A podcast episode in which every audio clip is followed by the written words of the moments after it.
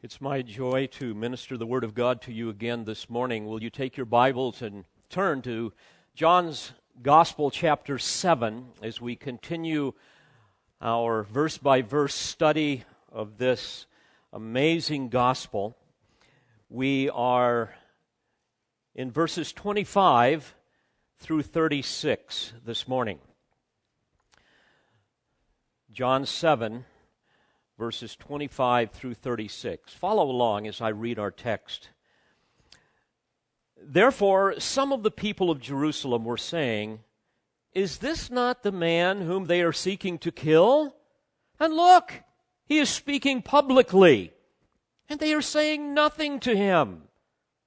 The rulers do not really know that this is the Christ, do they? However, we know where this man is from. But whenever the Christ may come, no one knows where he is from. Jesus therefore cried out in the temple, teaching and saying, You both know me and know where I am from.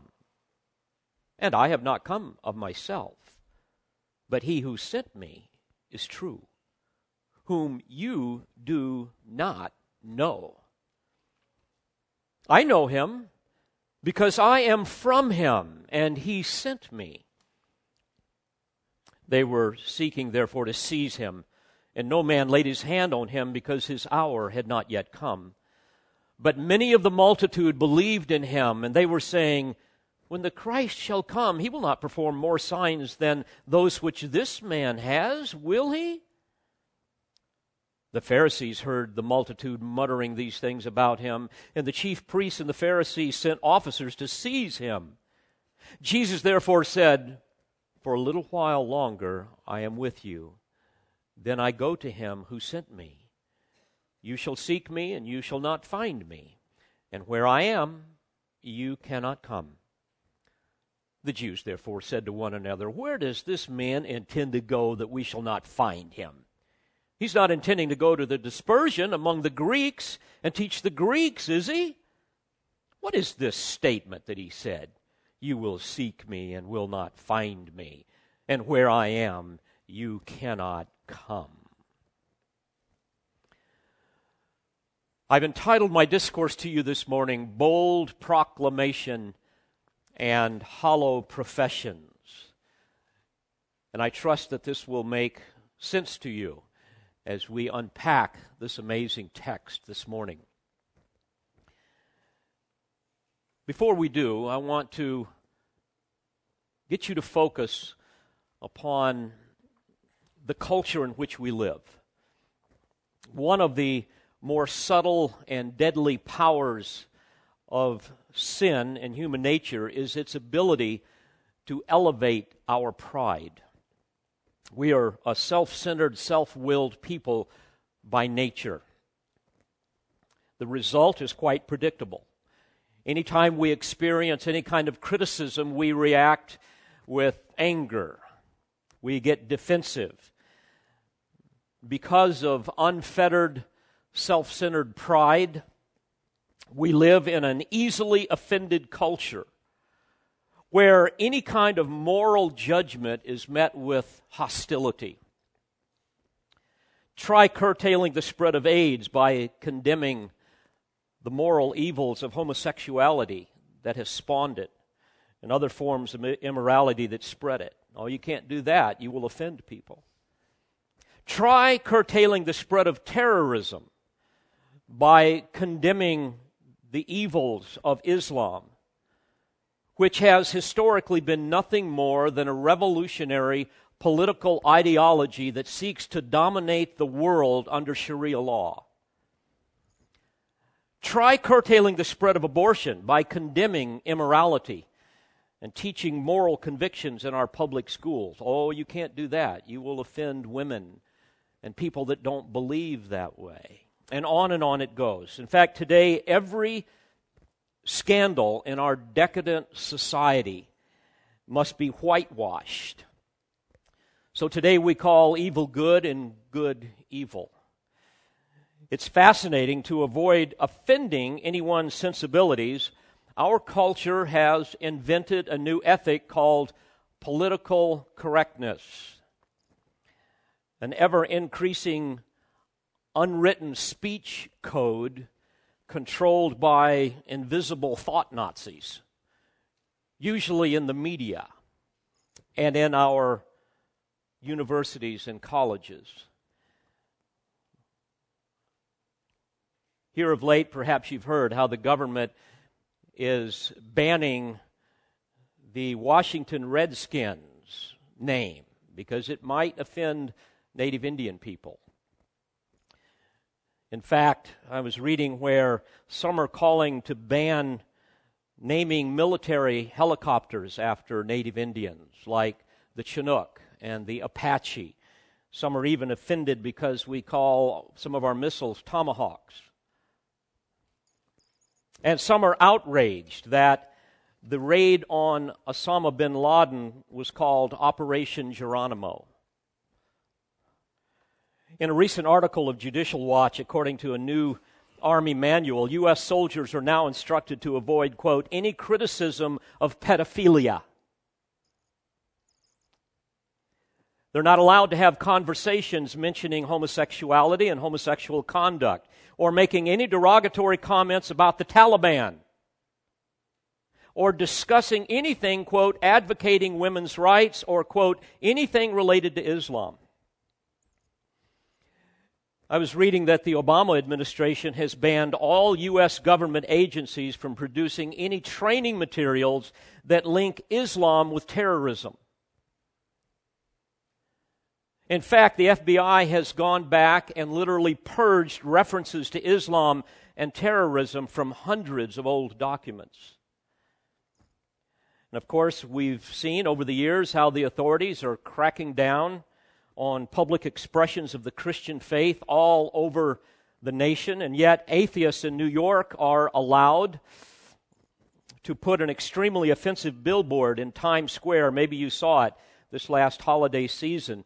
It shows a picture of Jesus on the cross underneath a picture of Santa with the following tagline Keep the merry, dump the myth. Imagine if they did that at Ramadan with reference to Muhammad.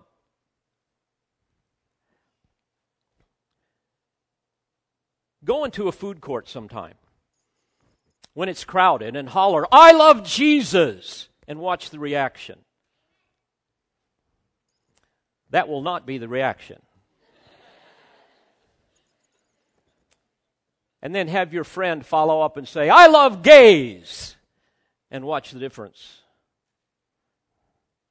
Today, every abhorrent political system and every deviant lifestyle must be laundered by the rhetoric of political correctness. It, it, it has now reached the point of insanity. The chimpanzees are running the zoo. Folks, this is how sin works it metastasizes. This is evidence of what Paul spoke about in Romans 1 with respect to the wrath of divine abandonment, where finally God just takes his hands off of a people and allows them to experience the consequences of their iniquities. He says that he finally gives them over to a depraved mind to do things that are improper, and he gives a list.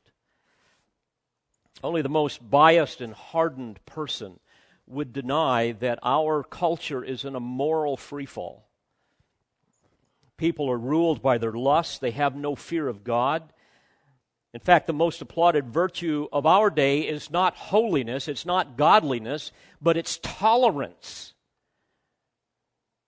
We have to accept anything and everything except the one true God and His Word. And sadly, when every man's immorality is acceptable, then it is no longer immoral. And everybody's happy, except God. But men who have no fear of God actually hate God, and they worship self, not God. In fact, in our United States, we really need to change the name or, or, the little tagline on our dollar. Rather than in God we trust, we need to put in self we trust. You know, this was what made Satan's temptation in the garden so appealing. You remember? Hey, just disobey God. and then you will be like God. Now, it should be no surprise to us to see the serpent's influence even in the Christian church and Christian institutions. Think about it. Today, regardless of the heresy, regardless of the lifestyle, everything must be accepted. Every profession of faith must be accepted, lest we violate the spirit of the love of Christ. And the result has been catastrophic. Today we have man centered churches rather than God centered churches. We have a diluted gospel that damns rather than saves. We have gays and lesbians and transgendered people being ordained as ministers. We have malnourished Christians banished to an island of spiritual infancy because they're never challenged, they're never nourished, they're never taught by the Word of God. And we also have genuine believers who love Christ, who love His Word, being mocked and maligned because they are starving for the glory and the greatness of God. But God have mercy on the man who dares to courageously confront this charade invented by the father of lies. I grow weary of pulpits filled with pusillanimous pastors whose main goal is to avoid offending anyone's conscience. No wonder so many genuine Christians fear man more than they fear God. They live as if God doesn't even exist. And their lives are, are miserable, bereft of spiritual power. My friends, where are the fearless warriors of the faith that will lead the charge of the true gospel of grace for the glory of God? Where are the fearless Greeks that once held the pass against the Persians? Men who will stand firm and stand up and say, Thus saith the Lord, and be willing to fight the good fight for the glory of God. Men who will come out and be separate from the world, men who will have a heart burning with zeal for the glory of God, pastors whose arms of faith have been strengthened by years of battle, and whose hearts are ignited with holy zeal because they have spent much time with God in their closet of prayer. One Scottish pastor by the name of Maurice Roberts put it this way quote, whatever weaknesses a minister may have, let him not be spineless. A spineless prophet is a contradiction in terms and an unnatural monster. Society and the modern church alike both need to hear the prophetic voice of men who call evil and sin by their proper names. They need men whose sermons will lift their hearers above the here and now to the great transcendental realities of God's ultimate judgment and will in that way show the conscience what God thinks of his wayward world. The pulpit's task, he goes on to say, is to declare the sinfulness of sin and the one divine remedy for its removal. It may be wondered whether one pulpit in a thousand is doing its God given work as it should. There is too little thunder, the lion's roar is absent. End quote. Well, my friends, such was not the case with our precious Lord Jesus. Never once did he po- play the, the charade of political correctness in his day to avoid offending the conscience of his listeners, especially those who were very religious, even those who were immoral and ungodly. And how refreshing to come here to John 7 and behold our Lord's fearless proclamation of the truth, motivated by an unyielding determination to tell people what they need to hear, not what they want to hear. And the reason for that is because of his great love for them. As we come to our text here in John 7, I wish to focus on three primary categories which prove to be most informative to our lives and to our theology. We're going to see first the supreme model of bold proclamation. Secondly, the anesthetizing power of hollow professions. And then thirdly, the invincibility of God's eternal purposes. Now, I want to remind you of the context. Knowing that the Jewish authorities are seeking to kill him, Jesus privately enters into Jerusalem from the north, from Galilee, during the Feast of Booths. There are thousands of Jewish people that have come as pilgrims for this great eight day celebration. And he goes straight to the temple, the very temple that he had previously purged, and he begins to speak and teach publicly. Imagine the scene. Being the incarnate Word of God, his omniscient grasp of Scripture is beyond compelling. It's beyond authoritative. It is that which astounded the listeners. So the angry and jealous authorities try to undermine Jesus' teaching by attacking his, his credentials, suggesting he was just merely speaking from himself and for his own glory, an argument Jesus destroys with compelling force. And then he has also now exposed once again their religious hypocrisy because they have indicted him as a lawbreaker for healing a man previously on the Sabbath, and yet he demonstrates to them that they violate the Sabbath as well, and for good reason, when a child needs to be circumcised and that eighth day falls on a Sabbath.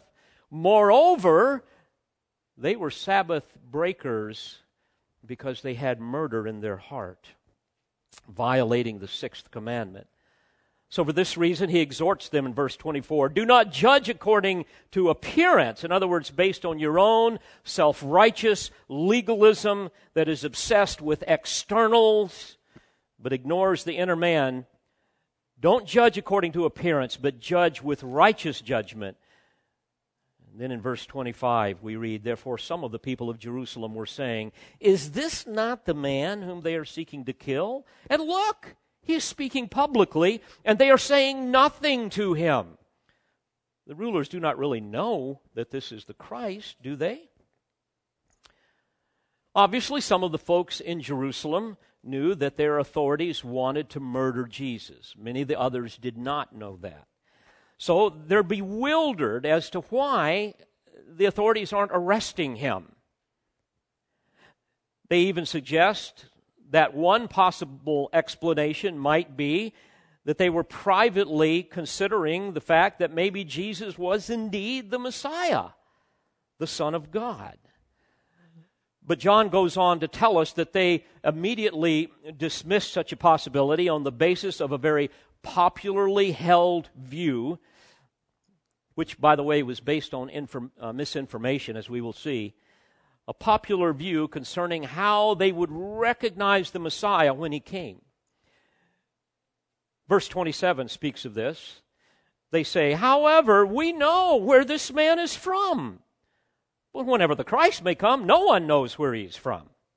You see, the rabbis taught that the Messiah would be born of flesh and blood and would remain unknown until suddenly he would appear out of nowhere to redeem Israel.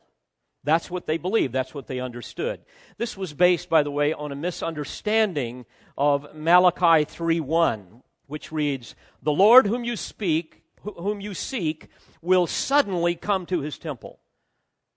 But what they fail to understand is that is not a reference to Messiah coming to Herod's temple in the first century, but the final temple, the, the millennial temple that Ezekiel describes in Ezekiel 40 through 42, when the Lord himself will come to his temple to judge his people on the basis of their faithfulness to his covenant with them. Nevertheless, based upon this and some other legends that I won't go into, they believed that the Messiah's origin would be unknown to them until he just suddenly appeared. But this is not the case with Jesus. They know where he's from.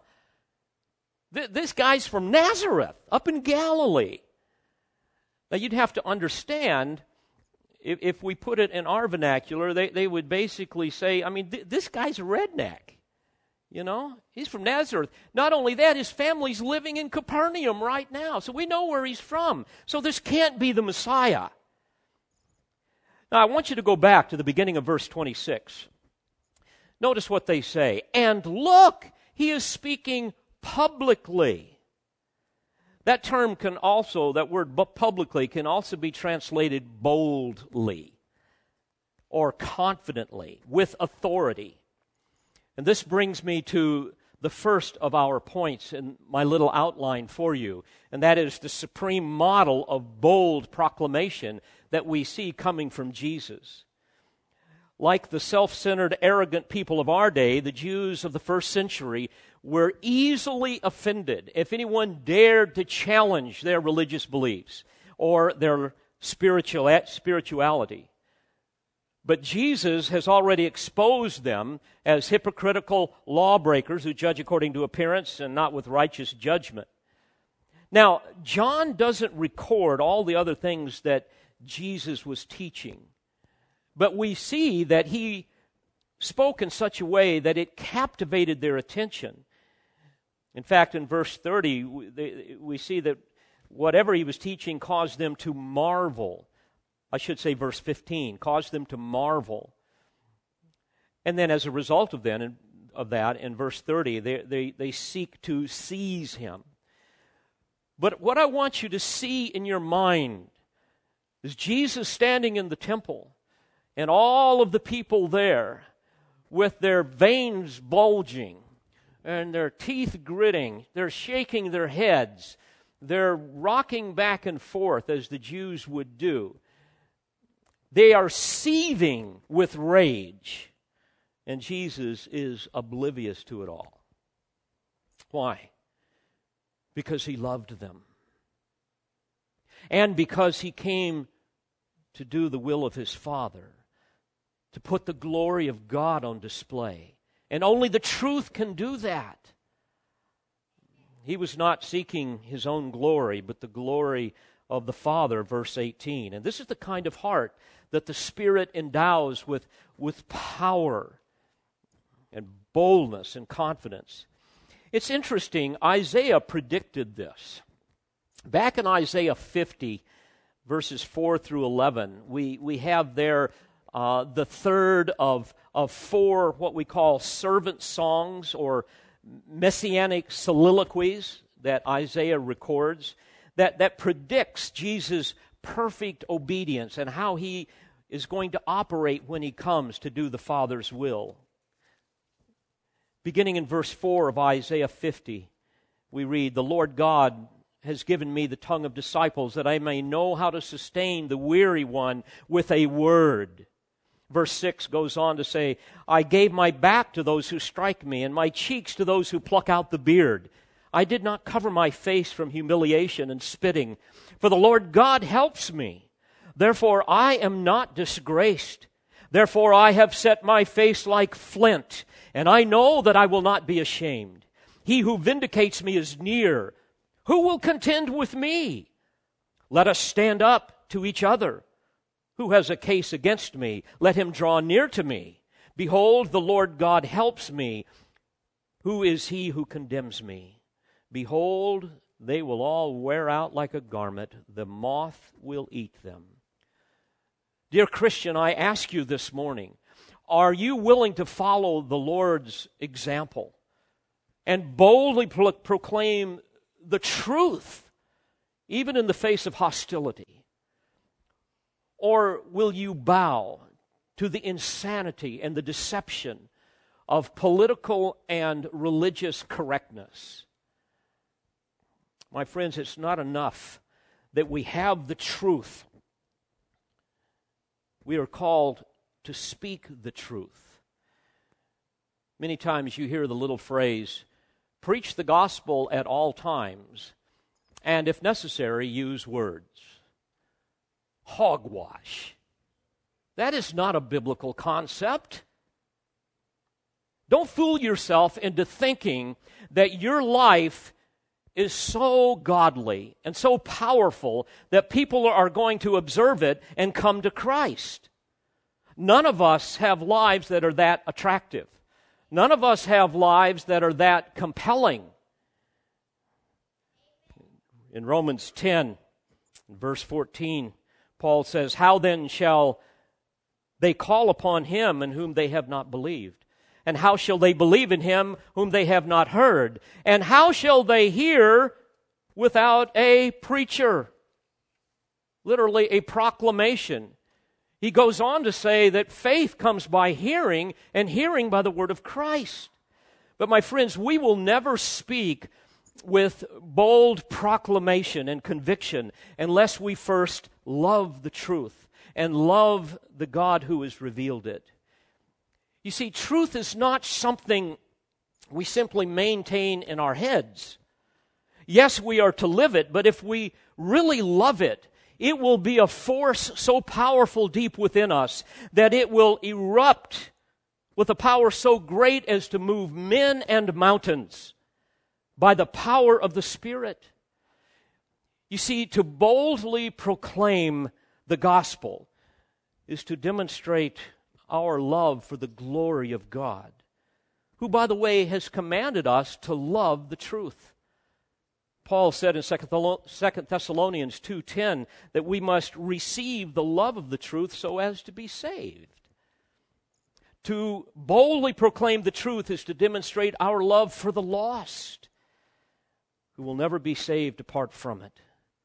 My friend, aren't you glad that someone loved you enough once upon a time to speak the truth into your life.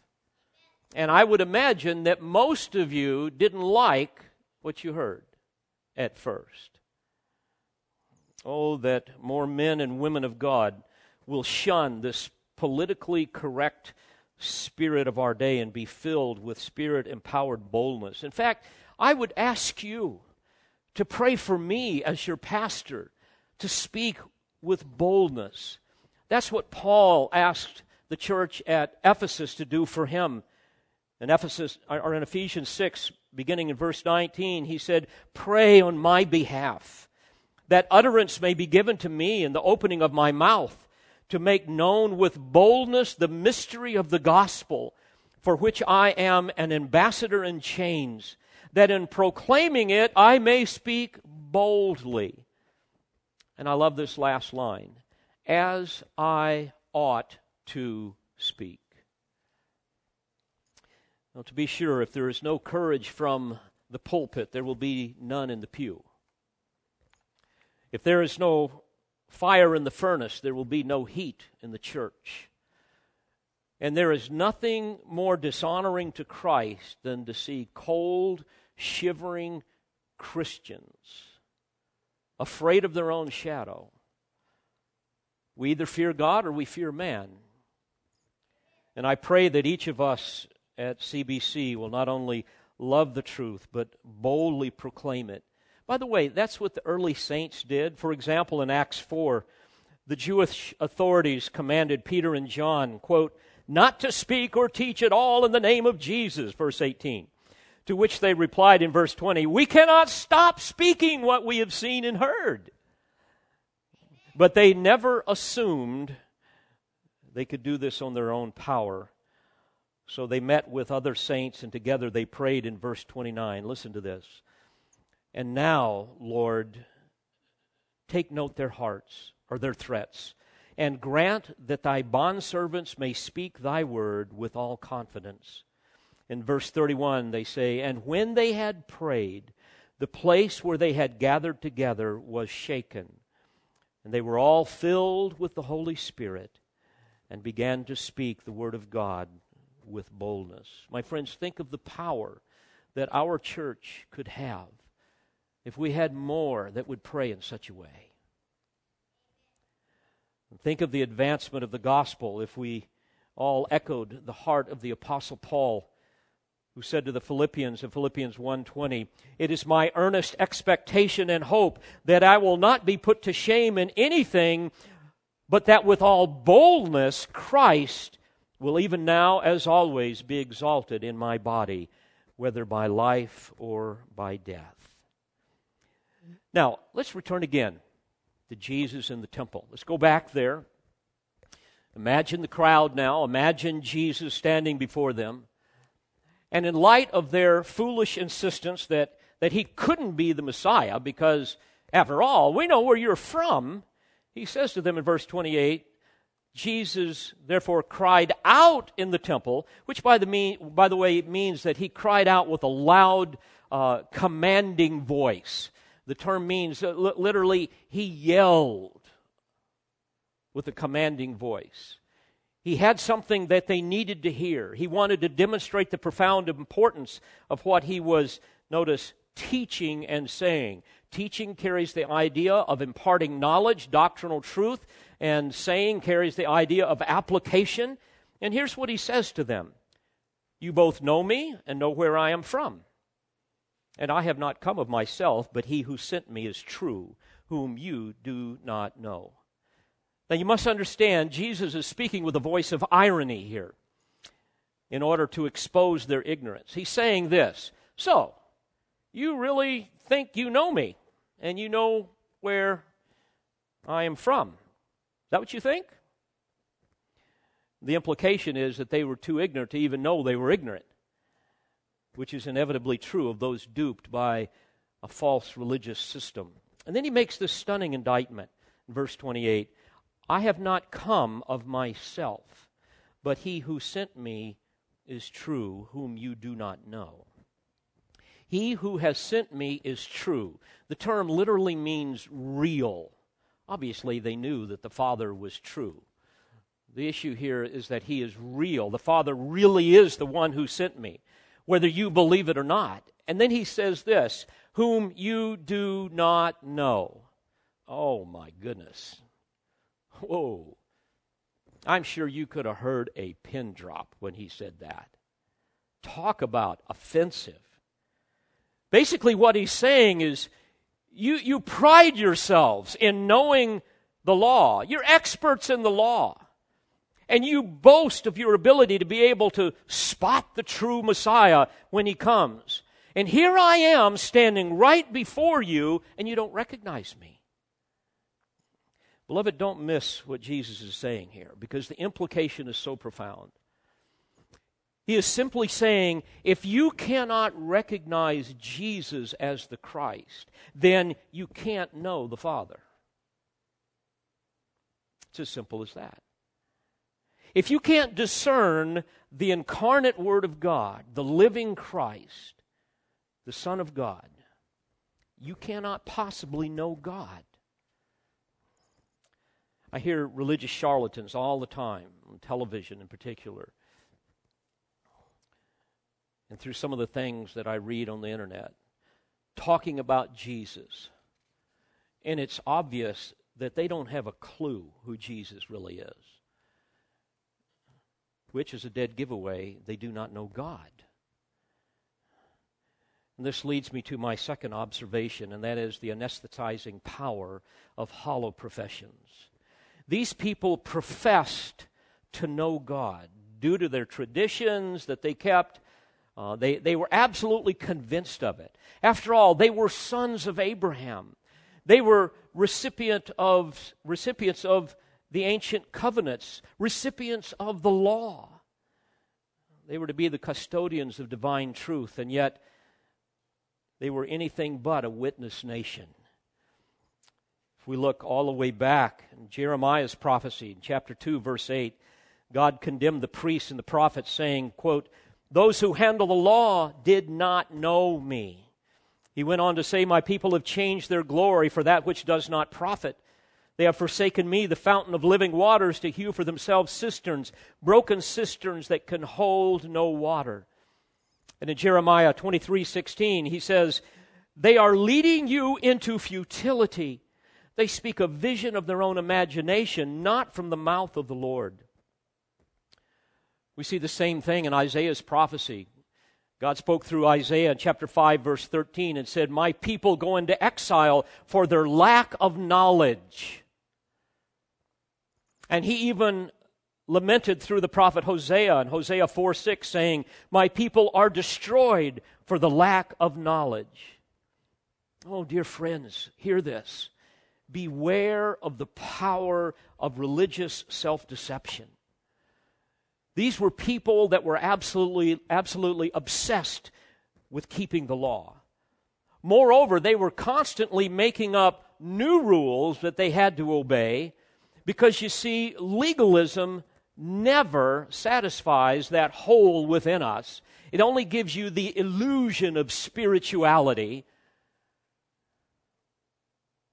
In fact, the first century religious elite of Israel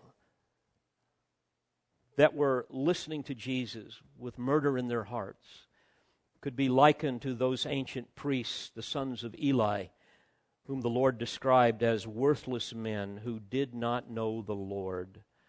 for Samuel 2:12. You see, it was for this reason that Jesus repeatedly labeled the religious authorities as hypocrites. They were blind guides of the blind, he called them. They were whitewashed tombs, white on the outside, but they were filled with dead men's bones. Those who made their followers twice the sons of hell that they were themselves. And it's interesting, isn't it, that one of the most prominent rabbis who was gloriously saved and became the Apostle Paul described his kinsmen as men who, quote, have a zeal for God, but not in accordance with knowledge. My friends, don't miss this. And this is always so hard to preach. But hell will be filled with religious people. But people who never truly knew Jesus. Oh, they saw him as a historical figure, but not as their Savior, their only hope of salvation, not as the lover of their souls. Not as the one whose presence they enjoyed in the core of their being, not as the Lord of their life that they joyfully obeyed and joyfully served, not as, the, as their primary source of, of satisfaction, not the returning King of Kings and Lord of Lords. Think of all the people in church services around the world today. People who have their lives filled with religious activities. Oh, they feel good about themselves because they can list certain things that they do for God. Many of them have visible morality. Many of them know a lot about the Bible. A lot of them are even convicted over sin. Many can point to a time when they made a profession of faith or they were baptized. But, my friends, these things neither prove nor disprove genuine saving faith. In fact, they can anesthetize you into believing a lie, when in fact all you have is a hollow profession. You see, Scripture is clear. Genuine saving faith is validated by things like a sincere fear of God, being awed by His holiness, to a point where you have placed your faith in Christ as the only hope of your salvation. It's measured by one's selfless attitude towards loving Christ and, and, and, and their devotion to God.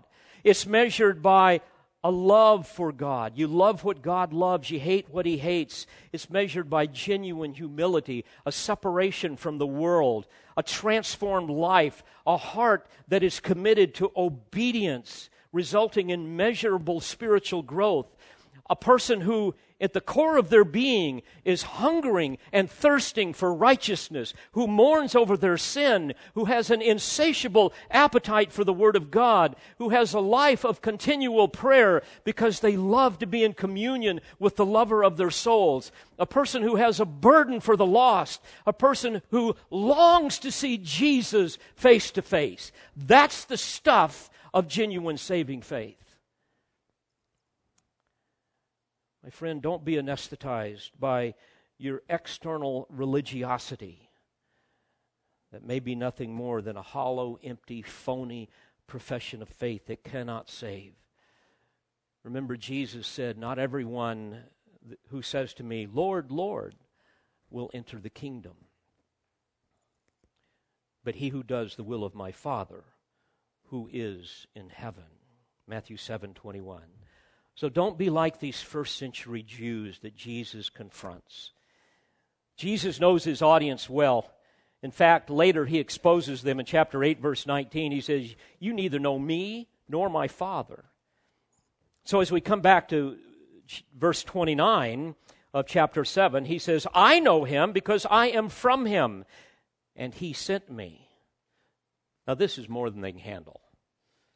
By now, they're saying, We are absolutely sick of this man's blasphemy.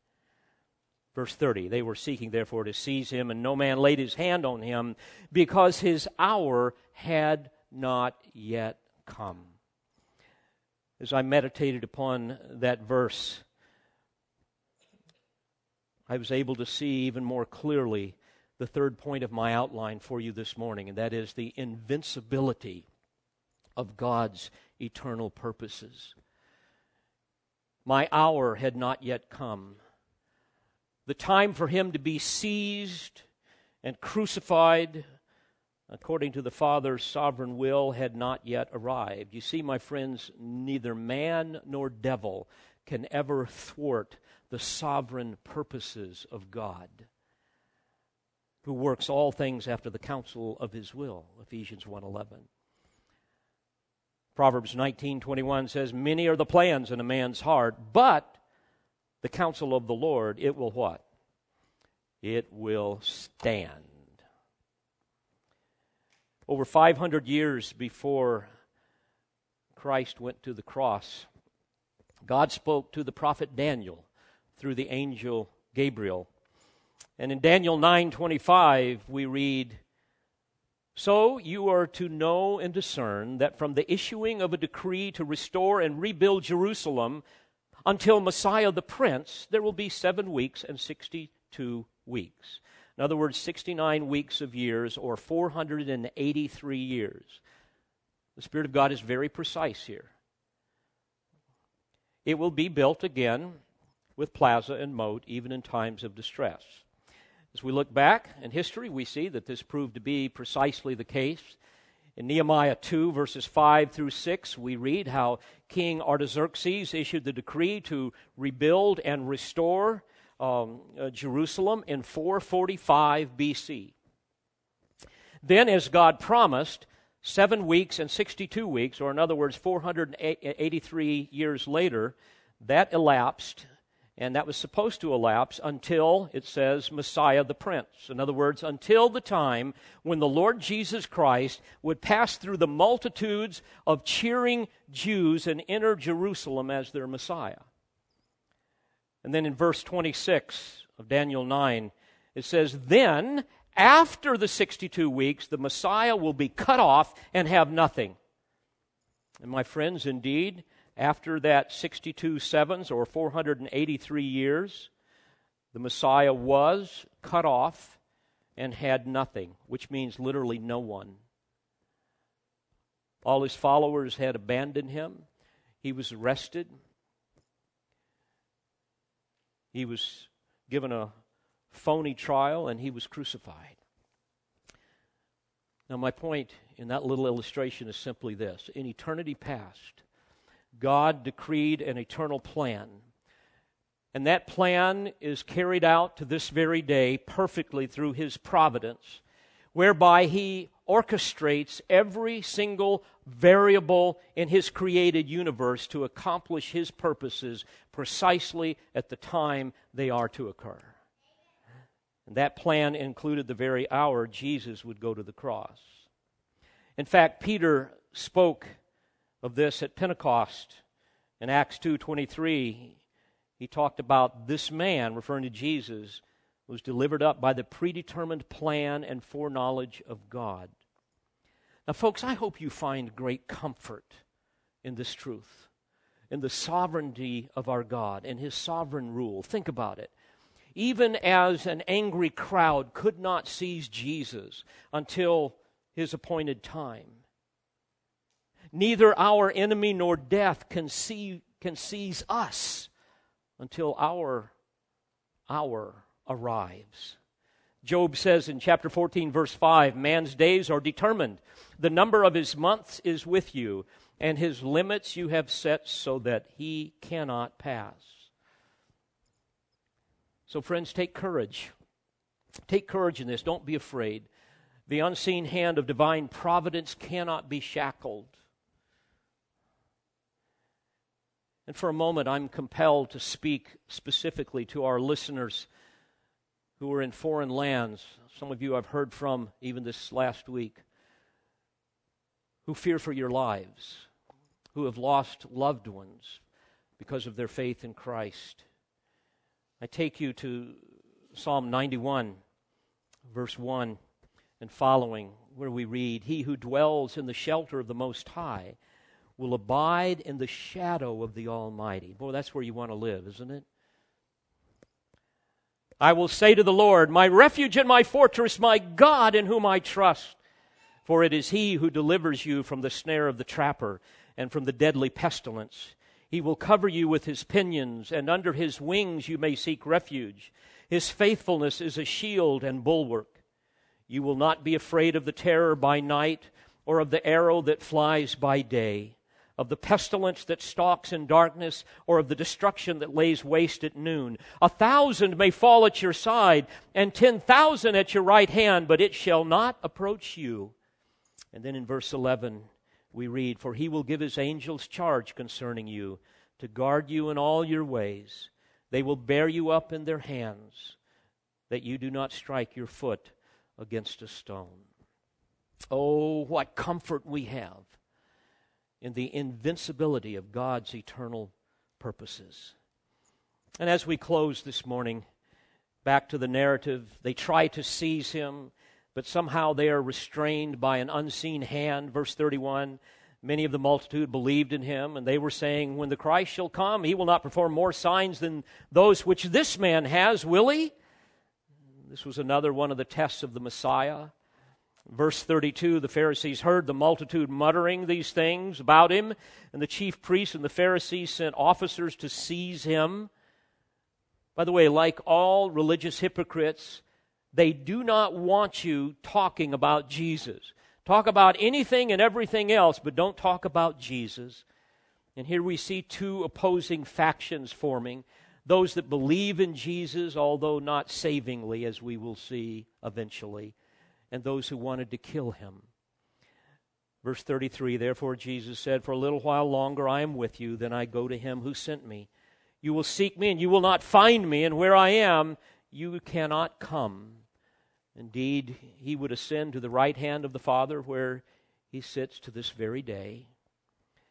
Then, with hatred in their heart, they scoff at Jesus. Verse 35. Where does this man intend to go that we will not find him? Is he not intending to go to the dispersion among the Greeks and teach the Greeks? Is, is he? That's not what he's planning on doing, is he? Is he going to take this blasphemous message to, these, to the Gentile pigs? That's what they're saying. Verse 36. What is the statement that he said, You will seek me and will not find me, and where I am you cannot come? You see, friends, like all who reject Jesus, these people had no capacity to understand divine truth. Little did they know that within six months, Jesus' hour would come, and he would give his life as a ransom for many.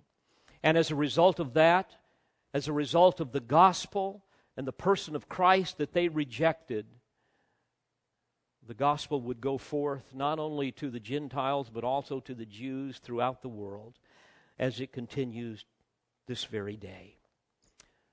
So, dear Christian, I ask you this morning are you engaged in this glorious battle? I hope you are. If you're not, I question your love for Christ.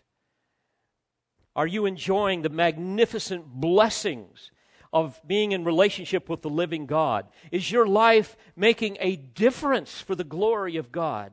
Or are you just living for yourself?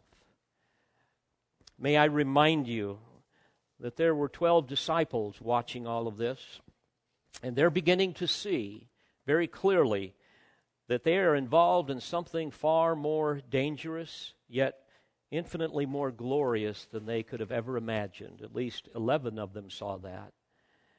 And all but one gave their life for Christ, who gave their life for them. Are you willing to give your life for Christ? If so, I pray that you will follow our Lord's supreme example in boldly proclaiming the word of truth. And moreover, will you rejoice and relax in the invincibility of God's eternal purposes, which includes your life and mine? And for those of you who are hearing me today, and you're not really sure if you truly belong to Christ, I would plead with you to examine your heart, lest you be anesthetized by some hollow profession. And then, before you even leave this place, breathe out an earnest prayer to God, saying, God, be merciful to me, a sinner. I, I, cannot save myself. I am in desperate need of your mercy and your grace. So I cry out to you. I place my faith in the living Christ, my only hope of salvation.